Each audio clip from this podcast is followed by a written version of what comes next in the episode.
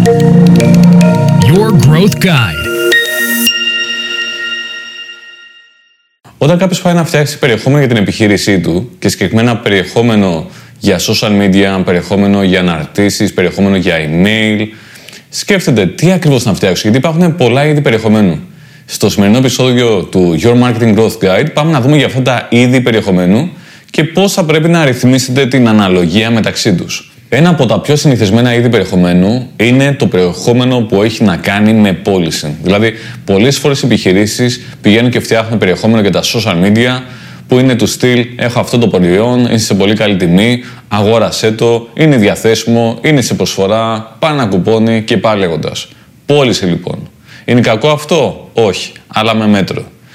Ένα άλλο. Πάμε να δούμε ένα άλλο παράδειγμα. Πηγαίνει κάποιος και φτιάχνει ένα email newsletter και λέει: Έχουμε αυτά τα ωραία προϊόντα, καινούρια προϊόντα, δημοφιλή προϊόντα, best selling προϊόντα. Αγόρασέ τα κι εσύ. OK. Okay. Και αυτό έχει να κάνει ξεκάθαρα με την πώληση. Δεν είναι κακό, αλλά θέλει μέτρο. Πάμε να δούμε ένα άλλο είδος περιεχομένου. Ένα άλλο είδος περιεχομένου έχει να κάνει με την πληροφόρηση. Informational. Έχει να κάνει με το να δώσουμε πληροφορίες, κατευθύνσεις, οδηγίες, συμβουλές, να εκπαιδεύσουμε. Και αυτό είναι κάτι που το κάνουμε πάρα πολύ στην GIM Agency εδώ και πάνω από 10 χρόνια. Σε αυτό το είδος περιεχομένου, αυτό που πάμε και κάνουμε είναι να σκεφτούμε τι θα ενδιαφέρει το κοινό μας, το target group, τους πελάτες και τους δυνητικούς πελάτες, και πάμε λοιπόν και δίνουμε πληροφορίες. Για παράδειγμα, δείτε 5 τεχνικές για καλύτερο SEO στο site σας. Ένα άλλο παράδειγμα, δείτε ποιο είναι το πιο συνηθισμένο λάθος στο Instagram προφίλ. Λέω τώρα ενδεικτικά κάποια έτσι, είδη περιεχομένου, κάποια θέματα. Οπότε σε αυτό το είδος περιεχομένου, το informational, πηγαίνουμε και πληροφορούμε, ενημερώνουμε, εκπαιδεύουμε, αλλά δεν πουλάμε. Τουλάχιστον όχι άμεσα. Ένα άλλο είδος περιεχομένου έχει να κάνει με το transaction. Έχει να κάνει λοιπόν με το ότι έγινε μια συναλλαγή. Και αυτό συνήθως γίνεται μέσω email, μέσω SMS, μέσω push notification. Και πώς ακριβώς γίνεται. Κάνει κάποιος μια συναλλαγή σε ένα site. Π.χ. πηγαίνει και αγοράζει ένα προϊόν, αγοράζει μια υπηρεσία, κατεβάζει ένα ηλεκτρονικό βιβλίο. Αυτομάτως το σύστημα μετά πηγαίνει και του στέλνει μια ειδοποίηση, π.χ. ένα email. Αυτό λοιπόν είναι transactional. Έχουμε λοιπόν διάφορα είδη περιεχομένου, όπως είναι τα sales, είναι informational, είναι τα transactional. Και αυτό μπορεί να είναι από διάφορα media, όπως για παράδειγμα το Facebook, το Instagram, μέσω email, μέσω push, μέσω Viber και πάλι λέγοντας. Όλα αυτά είναι καλά. Το μυστικό είναι ποια θα είναι η ιδανική αναλογία μεταξύ τους. Οι πιο πολλές επιχειρήσεις θα λέγαμε ότι τίνουν προς μια κατεύθυνση. Δηλαδή συνέχεια πάνε και κάνουν πώληση ή κάνουν πάρα πολύ εκπαίδευση, αλλά τελικά δεν πουλάνε. Θέλει λοιπόν να βρείτε εσείς το καλό μείγμα για το δικό σας target group και τη δική σας επιχείρηση. Αυτό ενδέχεται να θέλει πειραματισμό. Τι θέλω να πω; Μπορείτε να δοκιμάσετε μια περίοδο να στέλνετε πάρα πολλά informational και να δείτε πώς θα πάει να στέλνει πάρα πολλά sales να δείτε πώς θα πάει και μετά να κάνετε μια αναλογία π.χ.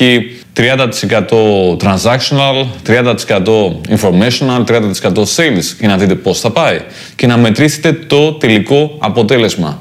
Θα έχετε δει ότι γενικότερα στα επεισόδια του Your Marketing Growth Guide πάμε πάρα πολύ μεθοδικά και πάμε με βάση τη λογική. Οπότε και σε αυτή την περίπτωση πάμε λοιπόν να το δοκιμάσουμε και πάμε μετά να το μετρήσουμε να δούμε αν τελικά το α, το β ή το γ είναι καλύτερο από τα υπόλοιπα. Εδώ για να μην γίνει μπέρδεμα όσον αφορά τα transactional, μέσα βάζω και το automation όσον αφορά τη συναλλαγή. Τι θέλω να πω; Πάει κάποιος σε ένα e-shop, βάζει κάτι στο καλάθι του, πάει στο checkout και εκεί δεν ολοκληρώνει η παραγγελία και το σύστημα του στέλνει ένα transactional email και λέει έχεις αφήσει αυτά τα προϊόντα στο καλάθι, αν θέλεις πάντα εδώ για να προχωρήσεις. Ένα άλλο είναι όταν πηγαίνει και κάνει την παραγγελία. Ένα άλλο είναι ένα μήνυμα αφού κάνει την παραγγελία. Ένα άλλο για την ενημέρωση του στάτους παραγγελίας. Ένα άλλο δες και αυτά τα προϊόντα. Ένα άλλο πέρασε τόσος καιρός που δεν έχει έρθει στο e-shop.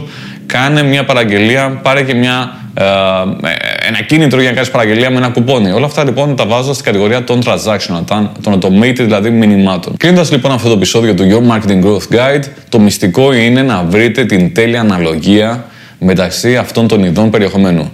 Μην κάνετε μόνο εκπαίδευση, μην κάνετε μόνο πώληση, μην στέλνετε μόνο automated μηνύματα του στυλ έχει περάσει μια εβδομάδα κτλ.